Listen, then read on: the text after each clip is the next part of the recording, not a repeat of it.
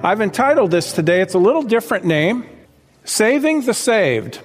Saving the Saved. You might say, what in the world is that about? Well, I think you're going to get it today, very early on, in what this is getting at, because there are a lot of people who have been saved by grace through faith whose lives are being destroyed. Their lives are disasters. And so the word save has the idea of deliverance. Now, how can a person who's been delivered from hell, isn't it automatic that their life is going to be delivered from destruction? Well, the answer to that is no.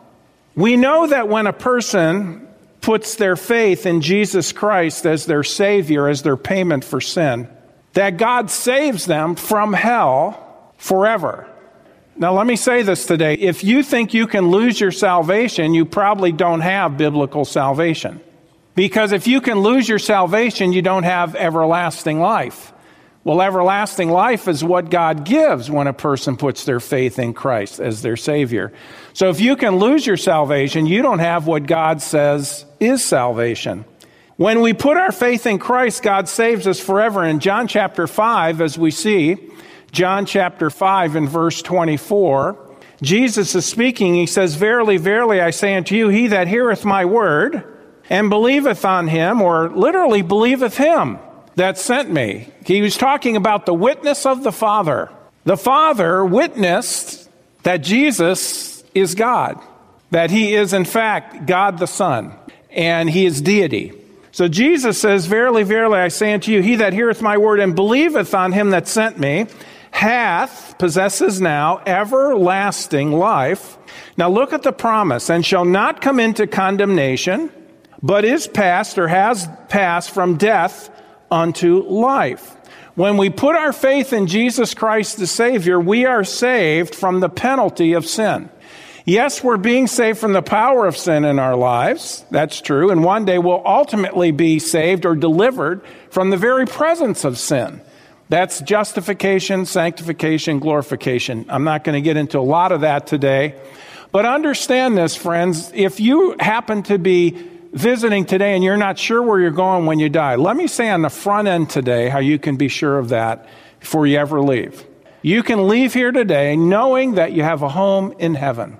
Let me illustrate it. This is represents you and me, and we're going to let this wallet represent our sin, things we do wrong. We all do things wrong, including me.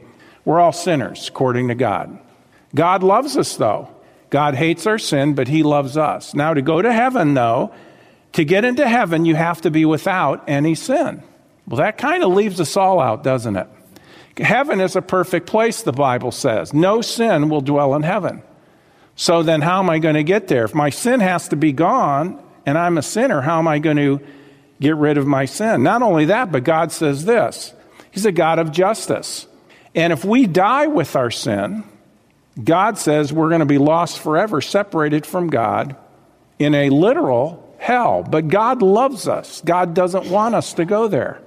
And so he did something to make it possible for us to go to heaven. You might say, well, okay, what he did was he gave us the commandments. And if we keep the commandments, we'll go to heaven. No. Number one, no one keeps the commandments completely. You have to keep them perfectly from the day you're born to the day you die. No one does. Why? Because we're sinners. We violate God's laws and commandments. But keeping the commandments won't take away sin. We need a death payment for our sin. If we do it, there'll be no end to it. We'll be lost forever. But God so loves us, hates our sin, but loves us. That's why he came to this world in the person of our Lord Jesus Christ. This hand represents him. You notice he has no sin. We're the sinners, he has none. And when Jesus came and he died on the cross, it wasn't for himself that he died, it was for you that he died. If you're the only person ever born, he would have died for you. That's how much he loves you. And when he died on the cross, he didn't just die to die, he died to pay for sin. Your sin, my sin. And when Jesus died on the cross, he took that sin upon himself and he made the payment, leaving us nothing to pay for. He was buried, he rose from the grave, and he says this If you'll put your faith in him that he did that for you, you put your faith in him that he paid for your sins. That's all he's asking you to do. You believe. The moment you do, He gives you everlasting life.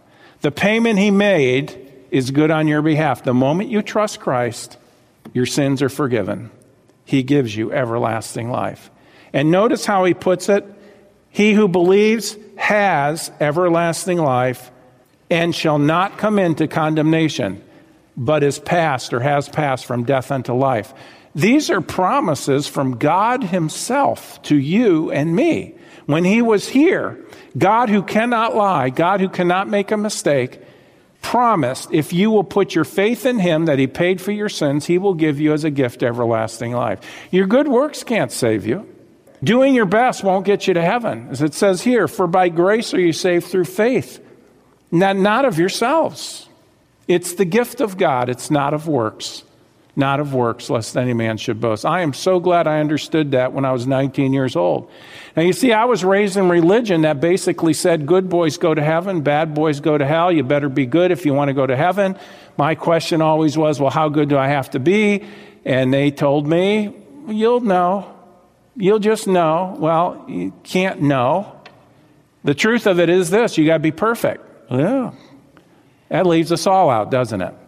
And that's why Jesus came, was to die in our place. He made the death payment that we deserve to make. He did it for us, and he says, If you believe I did it for you, the payment I made is good on, to your account. I'll put it to your account. You go to heaven on what Christ has done for you. He says here, He gives you everlasting life. Here's the promise you will not come into condemnation. You'll never be condemned. You won't go to hell, but you've passed. You've passed from death unto life. You know what? It's a one way door, folks. Here I am, lost sinner. I understand what Christ has done. I put my faith in Christ the Savior. I enter into heaven.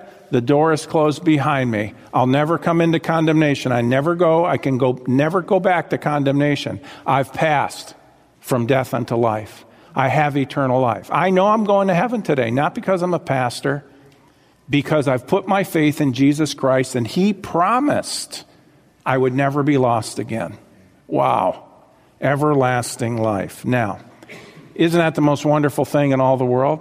And it is. To know no matter what, successes or failures in life, you got a home waiting for you in heaven because your faith was put into Jesus Christ. So we are saved from the penalty of sin. We have everlasting life and will never con- come into condemnation. And this is an amazing and glorious truth. But why is it that there are so many Christians, people who are saved, genuinely saved? Why is it that there are so many Christians whose lives are either destroyed already or are on their way to being destroyed? By one thing or another. Oh, no, they're just not real Christians. Baloney. Listen, folks, even though we're saved and forgiven, we still have a sin nature. And the wages of sin is still death. It still destroys life. It still wrecks people's lives.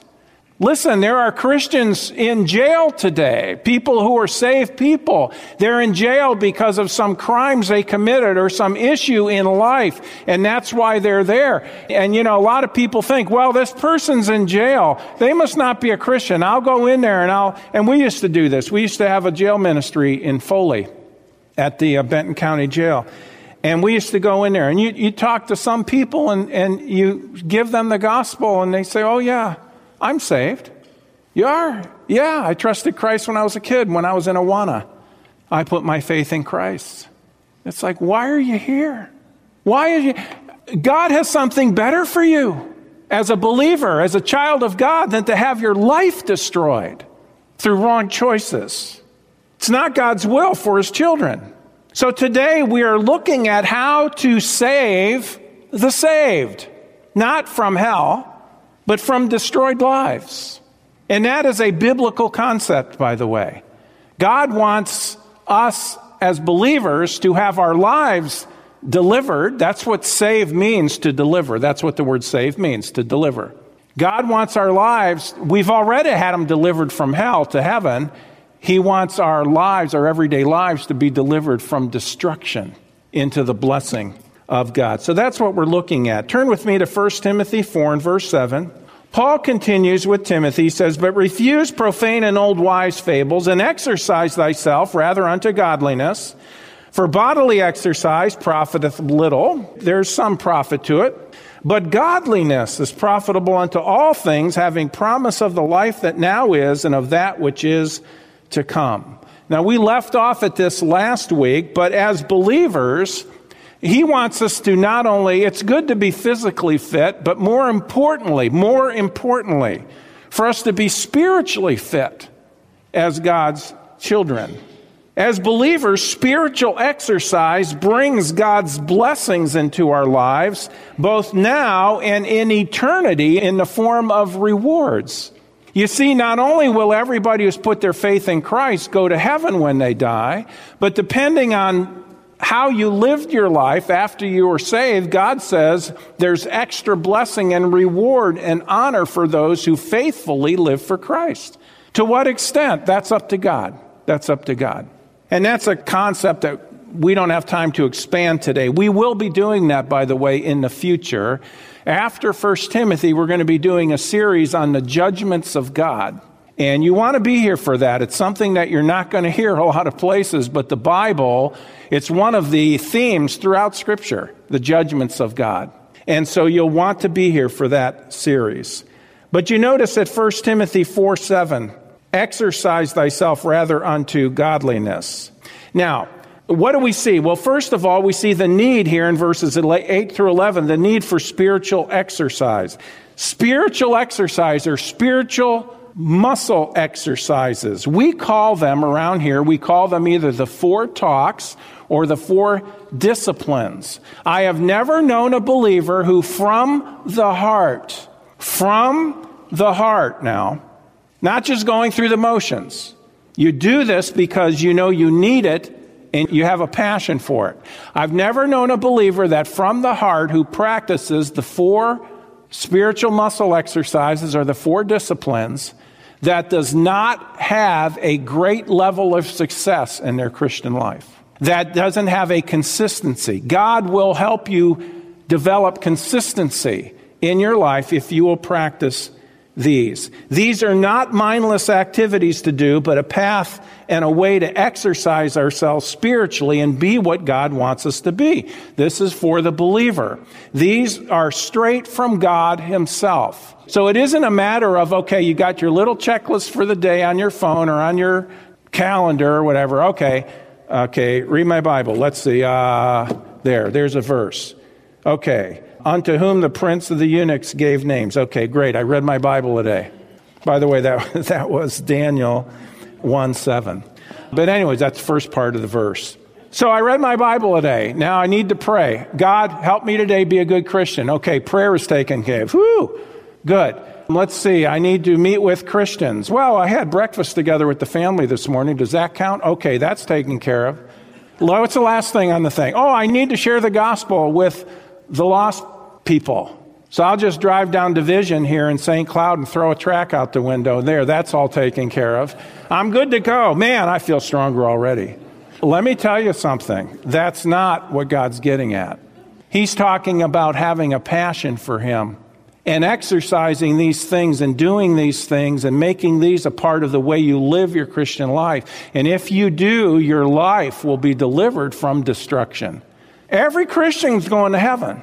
But God not only wants us to go to heaven, He wants our trip there to be fruitful and productive. Do you get it? So let's look at these, okay? We need to study our Bibles every day. Study it. This is where God talks to us. Look at some of the benefits. Psalm 1, if you want to look at it, Psalm 1, verses 1 through 3. It says, Blessed. Isn't it interesting? The entire book of Psalms begins with the word blessed. It means happy. God says, okay, here's how to be happy. Blessed is the man that walketh not in the counsel of the ungodly, nor stands in the way of sinners, nor sits in the seat of the scornful, but his delight, you love it, his delight is in the law of the Lord, and in his law doth he meditate when? Day and night. You think about it all day long.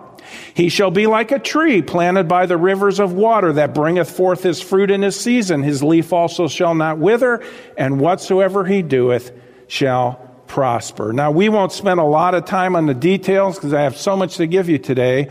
But in verse 3, what are some of the benefits of doing that? Stability. You'll be like a tree planted by the rivers of water. There will be stability there because you'll develop a good root system. Fruitfulness. You'll be fruitful as a Christian. Consistency. Consistency. His leaf also shall not wither. You'll be consistent. And whatsoever he doeth shall prosper. There will be spiritual blessings. Now, I don't know about you. I look at that and I say, okay, verses 1 through 3 God promises me if I will delight in the Word of God and think about it and meditate on it. The word meditate means you mull it over in your mind. You don't just glance at it and run. You mull it over in your mind. You think about it. And what does He promise me? My life will be stable. I will be fruitful. I will have consistency and I will have spiritual blessings. Now, who wouldn't want that? Well, that's all good, but I don't have time for that. No, you have time for it. It's just that you're, if you say you don't have time, that means other things are occupying the time you need to devote to this. Cut some junk out. Okay? Cut some junk out.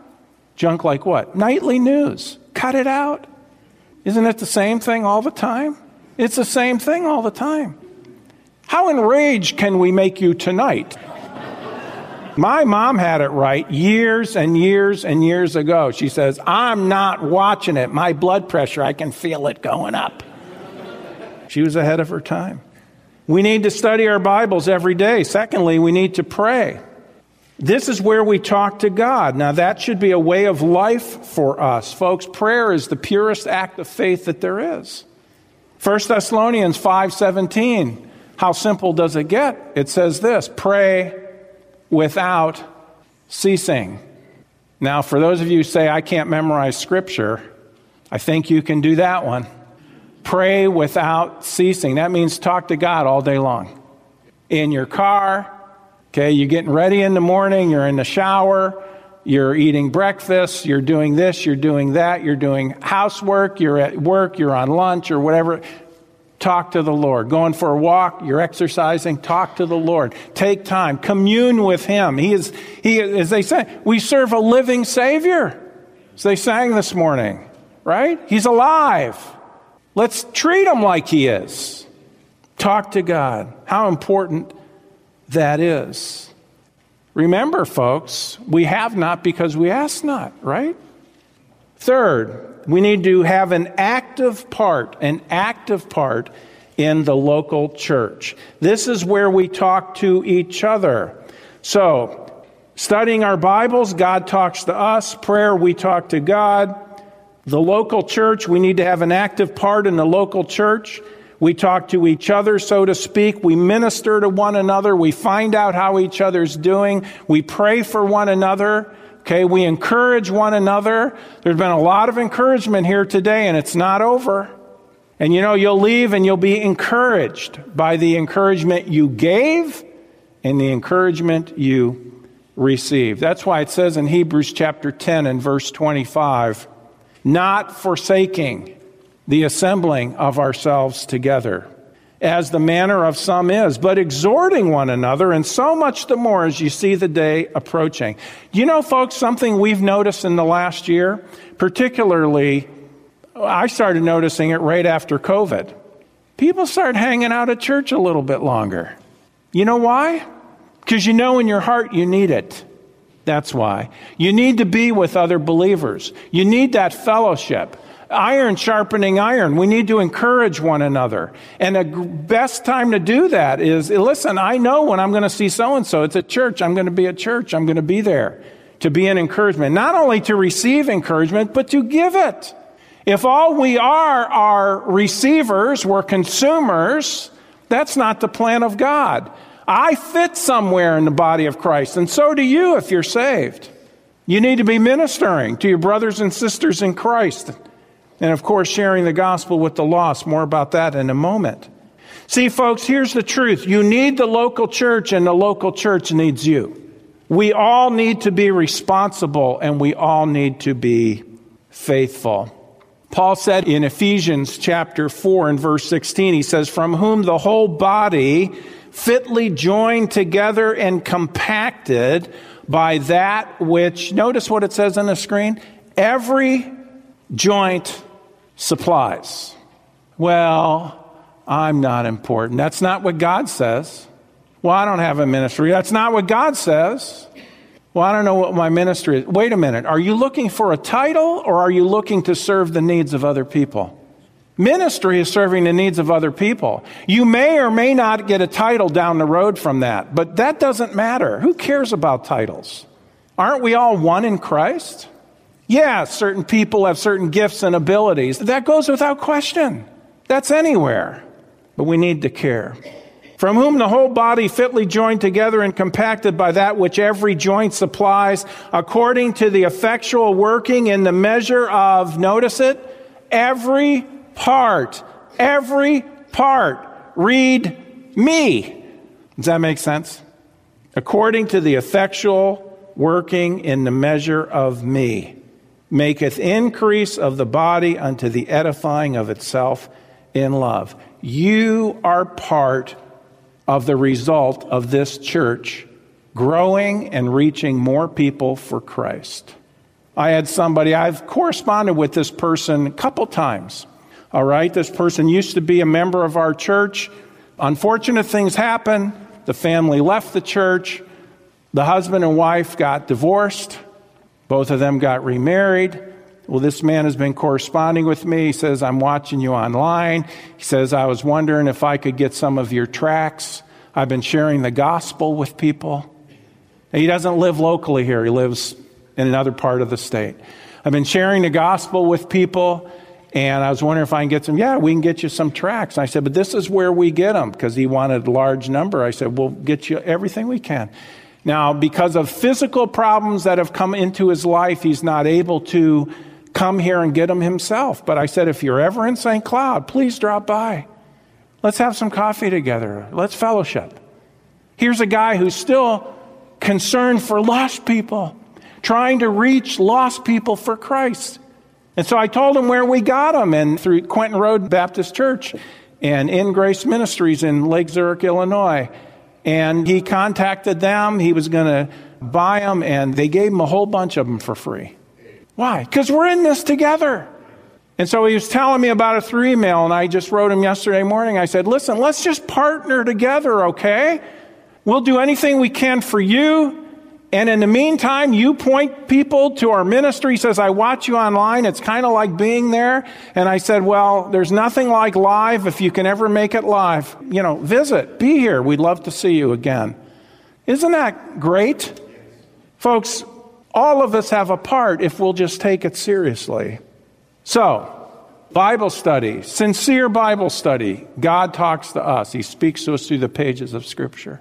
Prayer, we talk to God through sincere, continual prayer. Three, we talk with each other and encourage and exhort one another through the local church ministry and through phone calls and visits and so forth. And then, fourth, we need to share the gospel with the lost. We need to share the gospel with the lost. This is where we talk to those who aren't saved. We share Christ with them. Look with me to John chapter 15. We'll be back to 1 Timothy in just a moment. John chapter 15. I love this. Now, maybe you've read this passage before and you've never looked at it as something having to do with sharing the gospel. I believe that is the main point here in John chapter 15. Jesus talking to his disciples. And he was telling them about what the future was going to be. And in some ways, it was going to be rough, but he was leaving, but he was going to send the Holy Spirit to be the their new comforter, their paraclete, okay, the one who would come alongside them and comfort them and help them. And he says, because of the Holy Spirit, you can still have peace in your life because he will be the comforter when he comes. Now, if you're saved, the Holy Spirit lives inside of you, and so you can experience the comfort that he brings by walking by faith. But in John 15, Jesus said this in verse 16 You have not chosen me, but I have chosen you and ordained you that ye should go and bring forth fruit, and that your fruit should remain. Do you see that? Your fruit should remain. Now think about that. There is no fruit we can bear as believers that has more of a guarantee than a soul won to Christ because they have everlasting life. So if I want fruit that remains, there's no greater fruit that remains than a soul won to Jesus Christ because they have eternal life. Now, listen, we could cover lots of scripture on this. Go into all the world, preach the gospel to every creature. We know that. Mark 16, 15, Matthew 28, 19, and 20, Acts 1, verse 8. There's so many passages about sharing the gospel with the lost. But, folks, this is the heart and soul. This is the bottom line. There's nothing we could do that brings more eternal results than leading a soul to Christ. That's why we always give the gospel. That's why we always explain. That's why Paul said to Timothy in 2 Timothy, do the work of an evangelist because the world needs evangelizing. Now let's go back to 1 Timothy chapter 4. Paul says this in verse 9. He says, This is a faithful saying and worthy of all acceptation, for therefore we both labor and suffer reproach because we trust in the living God. Important scriptures here. Who is the Savior of all men, especially of those that believe. Now, isn't it interesting? There's a distinction there, and I'm glad there is, because there are these people who are roaming the earth called Calvinists, and this is a rough one for them if they're honest with what it says. He is the Savior of all men.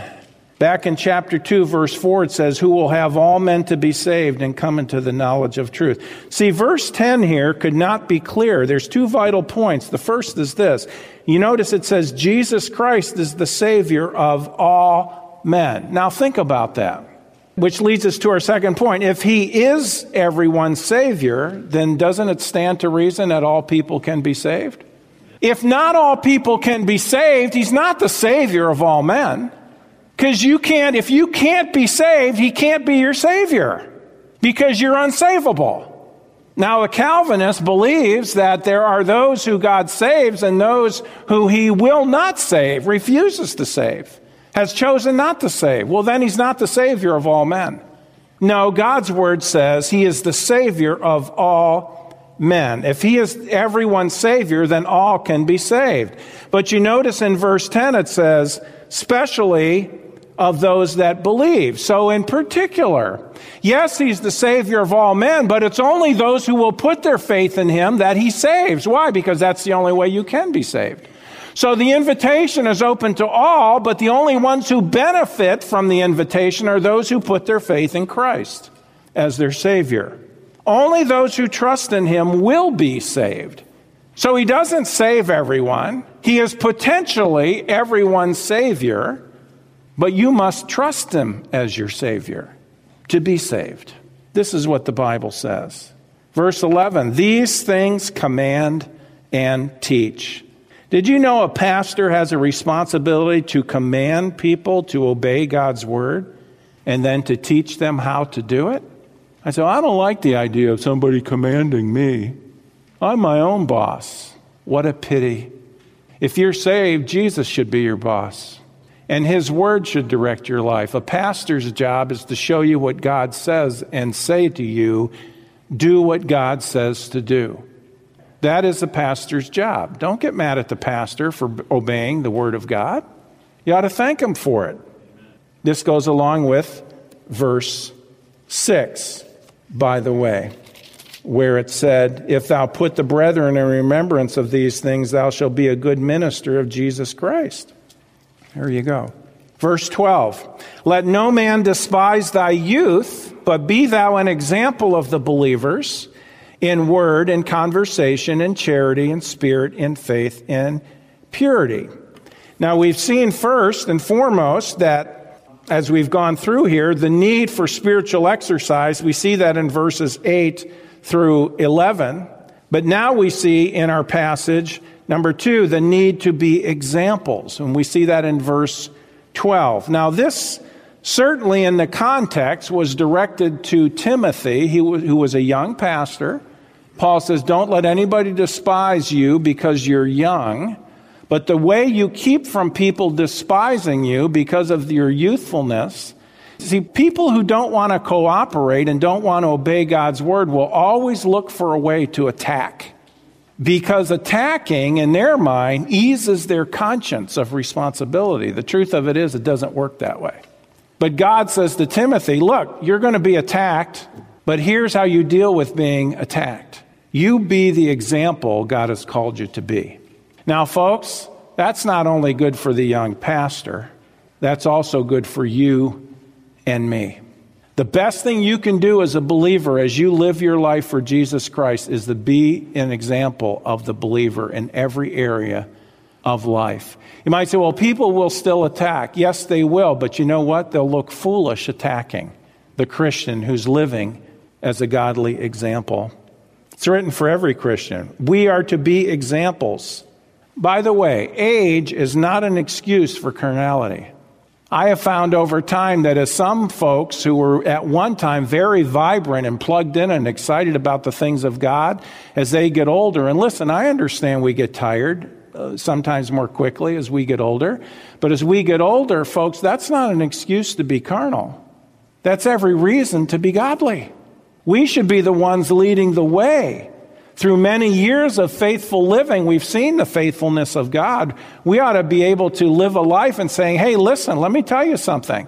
What I gave my life to as a young Christian, when I dedicated my life as a believer, uh, once I was saved, and I've lived for Christ all these years, I want to tell you something. Every minute was worth it. God never fails, and you can trust Him as a believer with your life. Not only do you trust them to get you to heaven, but you can trust them with the here and now. God will be faithful to you. He will not fail you. He will not forsake. We should be able to do that. Be an example of the believer. What areas? Aren't you glad God gives us lists? I like lists, especially when they're in Scripture. Makes preaching a lot easier. Lord, give me an outline. Read it, dummy. It's right there. Well, I don't know if he'd say dummy, probably say ignorant child. Be an example. What? Well, first in word. That's what we say.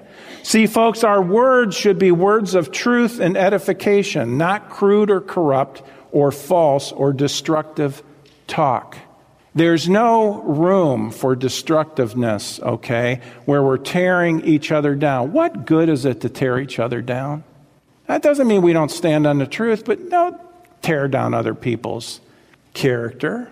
Uh, listen, there's no place for Christians, especially preachers that tell off color jokes. Nobody should be doing it, but don't tell off color jokes. Well, I heard this joke at work. And you tell, it's like, man, I can't believe you repeated that. Don't do that. We ought to be examples, okay? Ephesians 4:29 says, "Let no corrupt communication proceed out of your mouth." The word corrupt, means it's a description of rotting fruit in the marketplace. Let's not have rotten talk, but edifying talk. Let no corrupt communication proceed out of your mouth, but that which is good to the use of edifying, building up, that it may minister grace unto the hearers. So we need to be the example in word. Secondly, in conversation. Now, this is an old King James word. And here it doesn't just mean what we say, but it's referring to the life we live, our lifestyle, our behavior. We ought to behave ourselves like Christians should. We're children of God, let's behave like children of God, right? Philippians 1:27 talks about that. Next, in charity. The word charity is the word agape, love. In how we respond to others and treat other people. Jesus said all men would know that we are his disciples if we have love one towards another. Ephesians 5 in verse 1 says, Be therefore followers or imitators of God as dear children, and walk in love, as Christ also hath loved us and hath given himself for us an offering and a sacrifice to God for a sweet smelling Savior. Are we walking in love? You know what that means? We're putting other people in front of ourselves. Listen, every person is a ministry. Do you know that? Every person is a ministry, saved or lost. Look at that person. Think, what can I do to make that person's life better. Maybe a word of encouragement, maybe a kind word.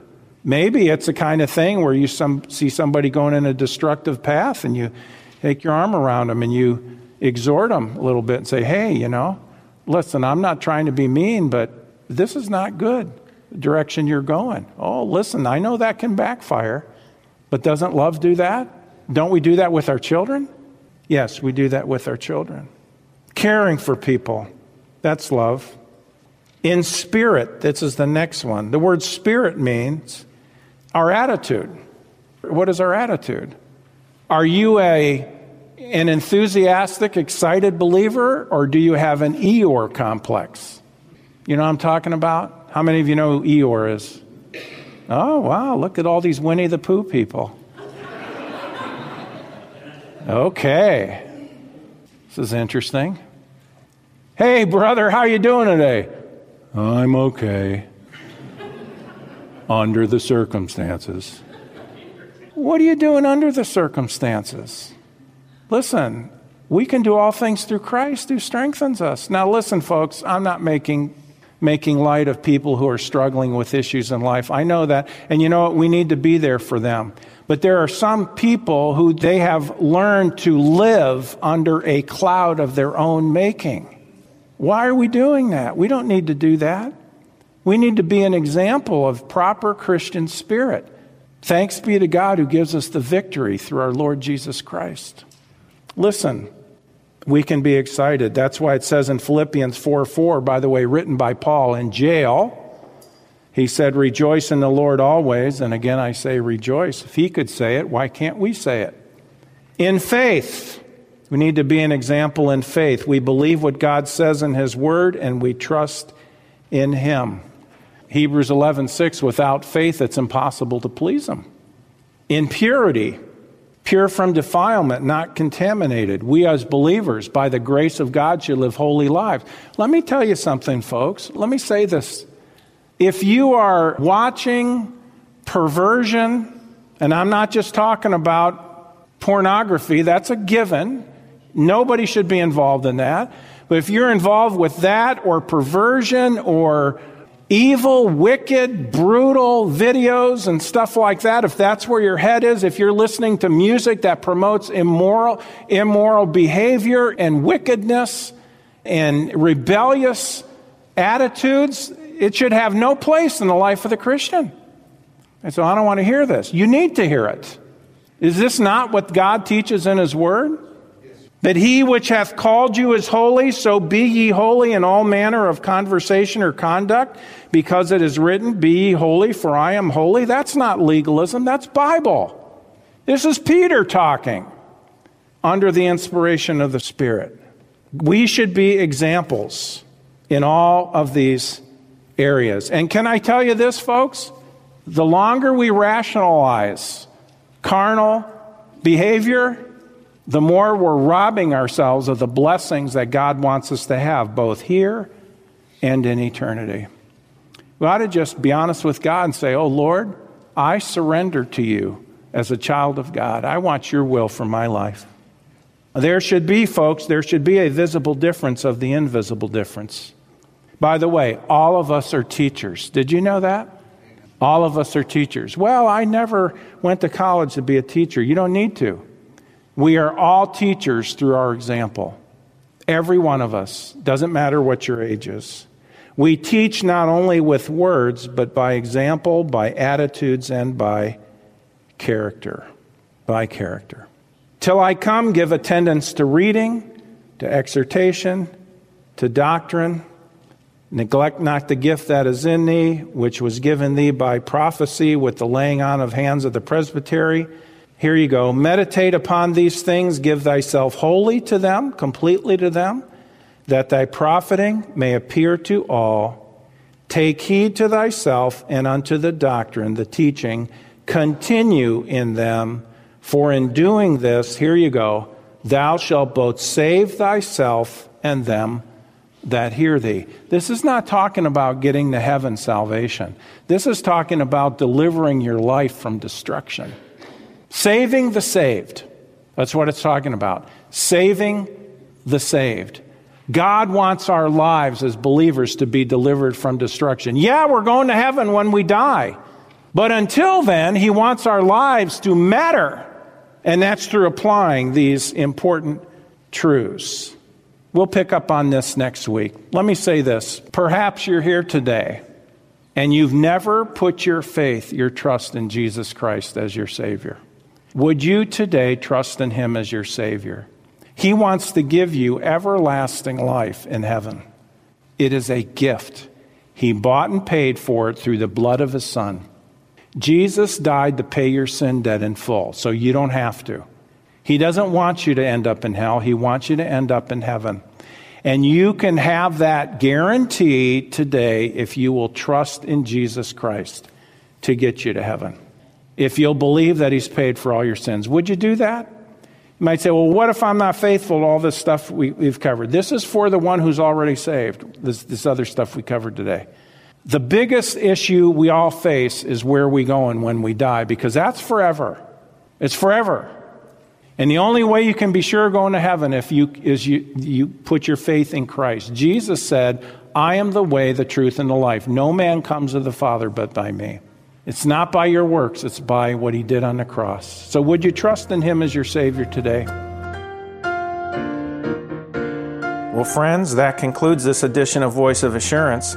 Thanks so much for listening, and would you share this ministry with a friend? To contact us or learn more about our ministry, please visit www.northlandchurch.com. Your prayers and support for this ministry are greatly appreciated. Thank you so much, and God bless you.